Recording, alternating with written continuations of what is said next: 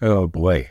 It's just, oh, each day is like a whole other adventure and experience. I mean, I have come out of this almost sine wave, I mean, especially during uh, the coof, of just every day pretty much blurring in to the next.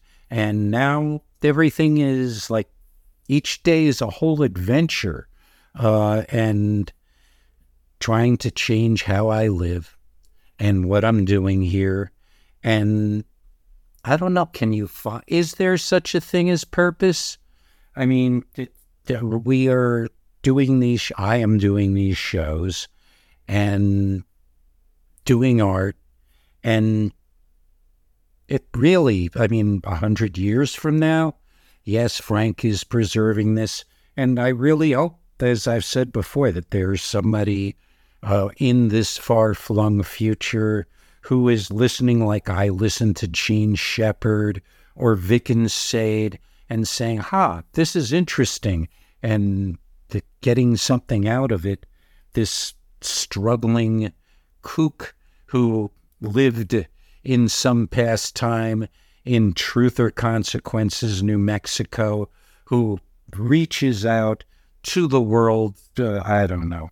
But all that aside, the other day uh, we played that song, Indian Love Call. I believe it was on uh, number 29 in this series. Uh, and I mentioned Slim Whitman, who recorded that song. And that just brought back these memories of uh, in the 70s, before you know CDs and all this other stuff, while you were watching your television, during the ads, you would be deluged with these offers of collections of music of people like Slim Whitman, who actually, especially over in Europe, was one of the biggest selling recording artists of all time, along with, uh, if, if you remember back then, the master of the pan flute, Zamfir, who was also just relentlessly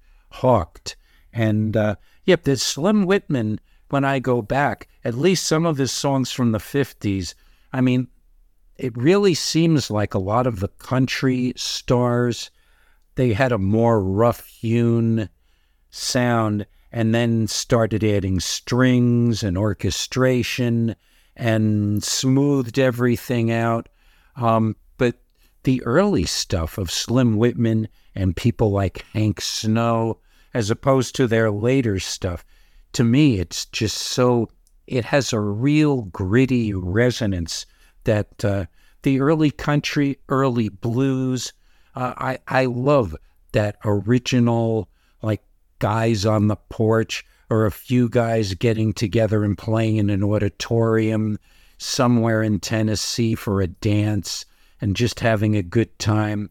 I mean, and you used to get more of that when as I was growing up. But commercial country, I mean, what it's become now. I mean, now it's rock and rollish. I mean, did the pedal steel guitar and that cowboy sound, for example.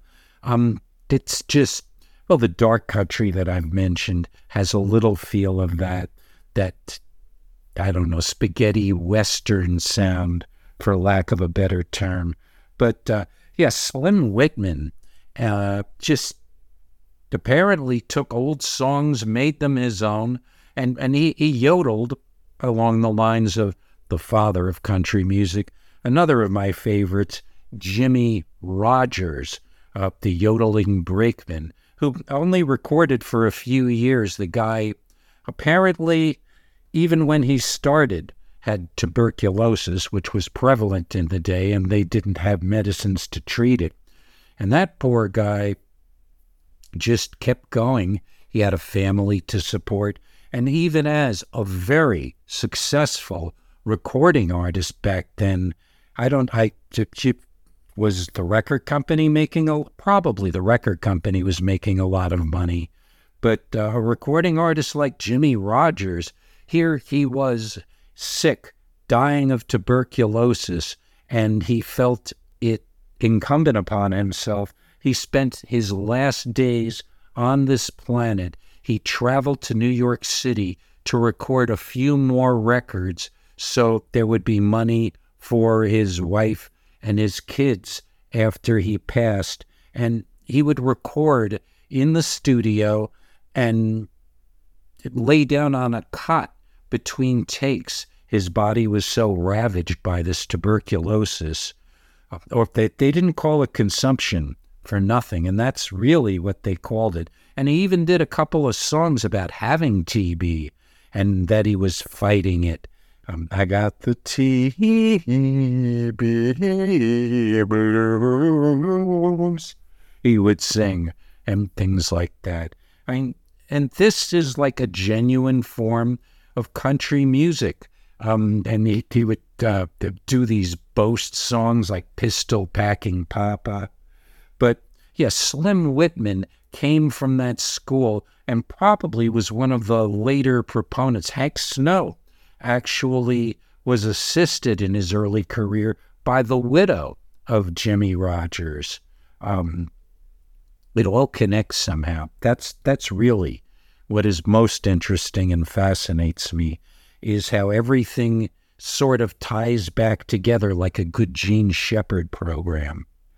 Um, and, and, and other bands that have a billion connections. The Yardbirds, they were just a blues revival band playing the music that in the United States, I mean, we didn't, we were listening to rock and roll and they were finding these old American blues records.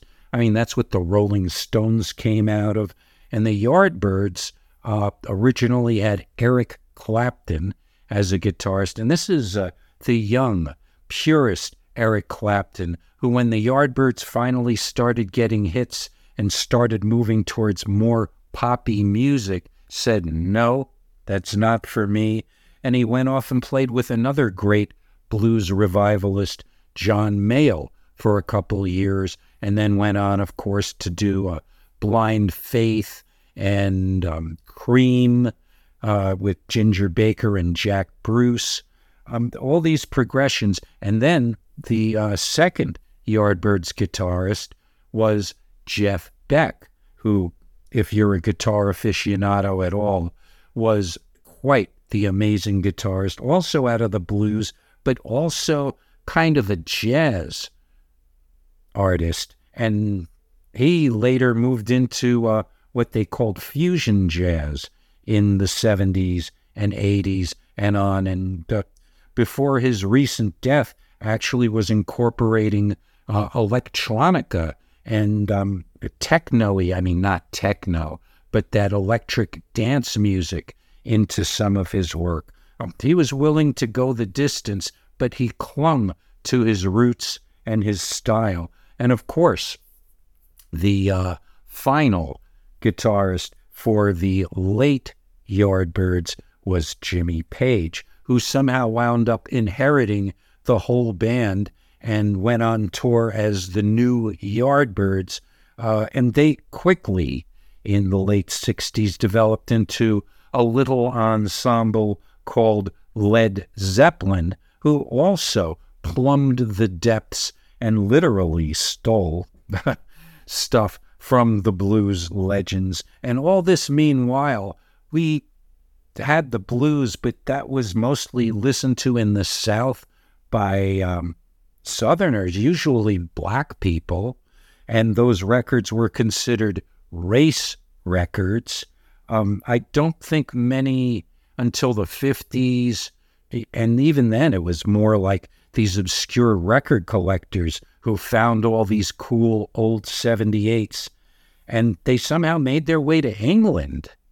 And the British played with it, developed it, paid tribute to it. And then it came back here, and people like Muddy Waters, who played through the whole era from the 40s up until his death in the 90s. And people like Johnny Winter. Boy, am I just digressing all over.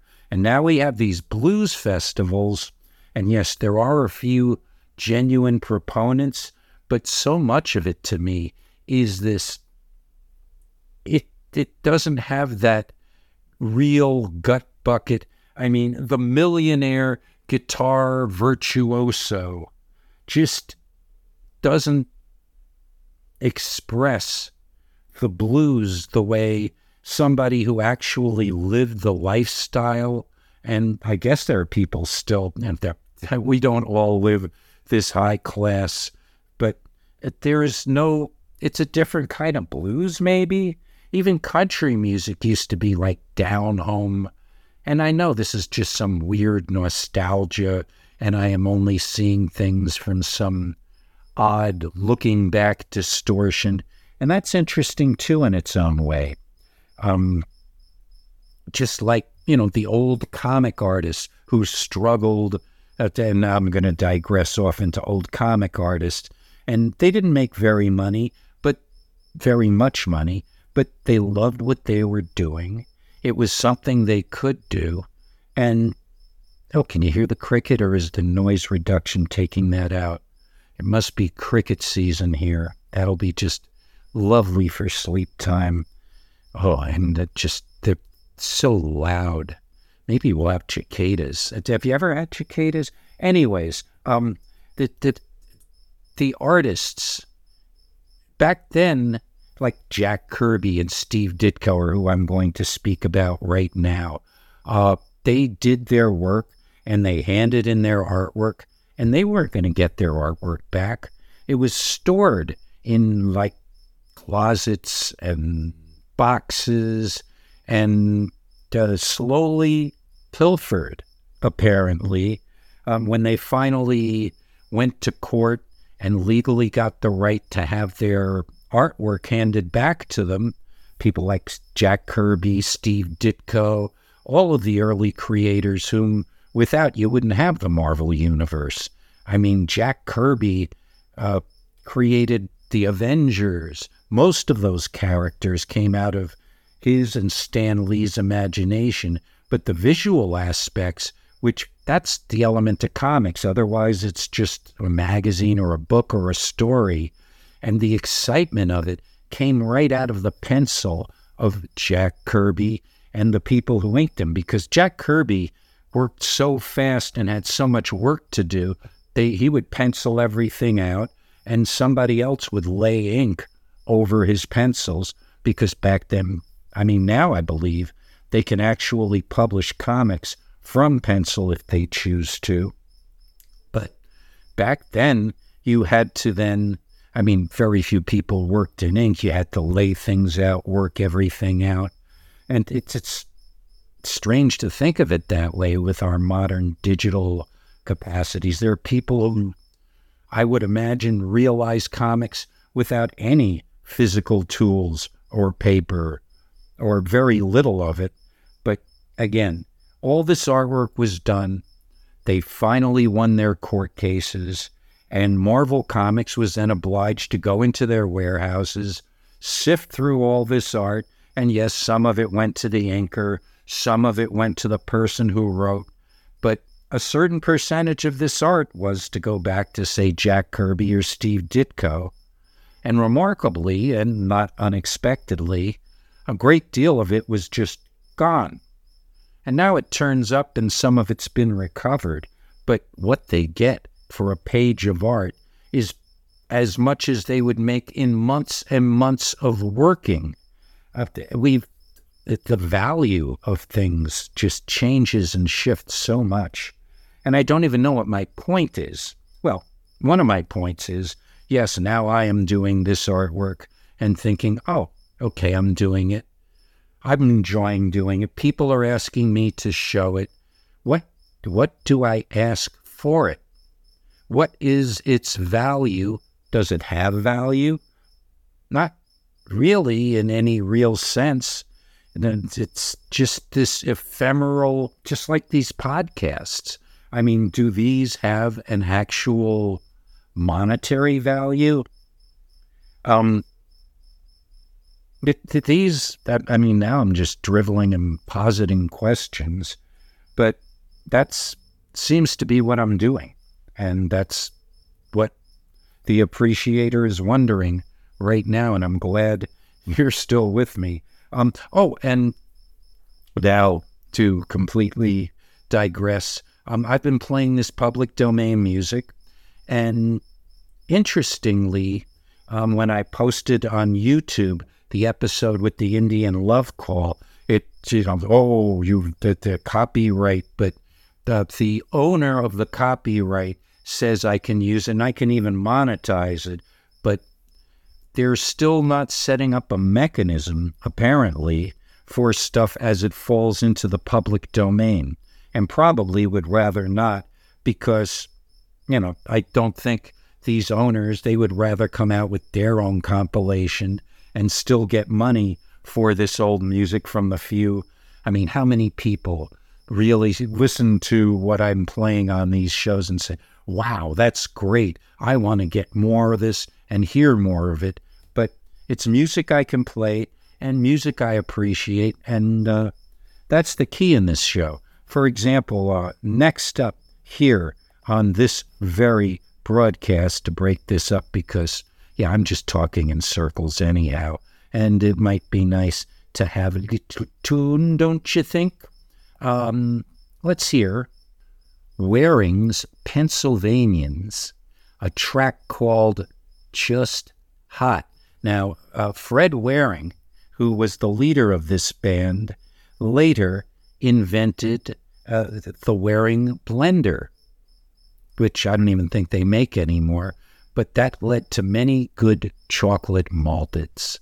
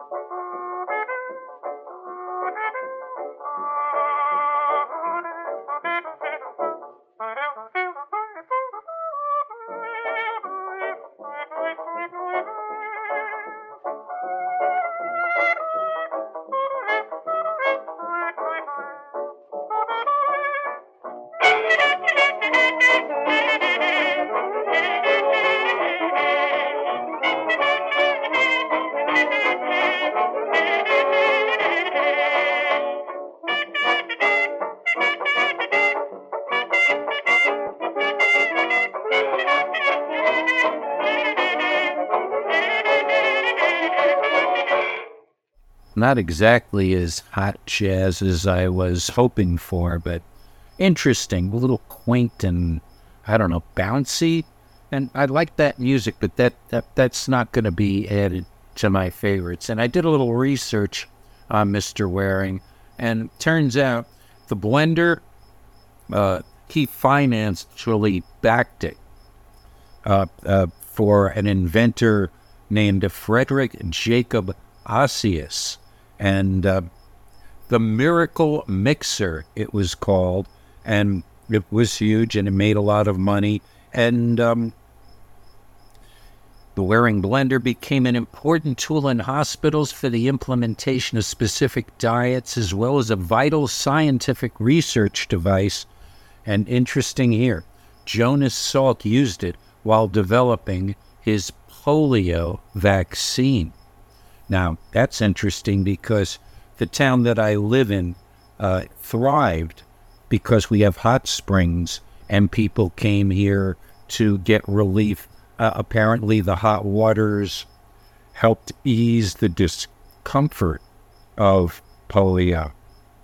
And after that, uh, hot baths, while they came back, you know, in the form of hot tubs and sort of a health thing, I don't think it was ever quite the thing that it was in the 20s, 30s. I think the 40s, uh, post World War II era, was the boom era, especially when, you know, Ralph Edwards came here and we changed the name of the town to Truth or Consequences. Yes, this town was originally called Hot Springs, which some of you may not know.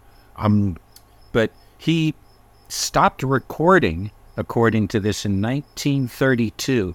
And I'm wondering whether that has something to do with uh, the share of monies that record labels would give their performers, because he continued to do radio shows uh, all the way from 1933 to 1957. And he developed uh, choral singers who would sing in unison or in groups uh, with his music. I I'm not familiar with a lot of that stuff.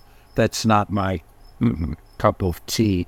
Uh, I, I like the pre-swing bouncy stuff more than I like the later stuff. Again, I, I just have this kooky specific taste in music for these like original versions and ideas. And well, sometimes some mutations, as with the Slim Whitman version of Indian Love Call, for example. Um, I, am a complicated yet simple man. And uh, speaking of like real time, uh, you probably can't hear it because of the uh, filtration and all the other sound going on.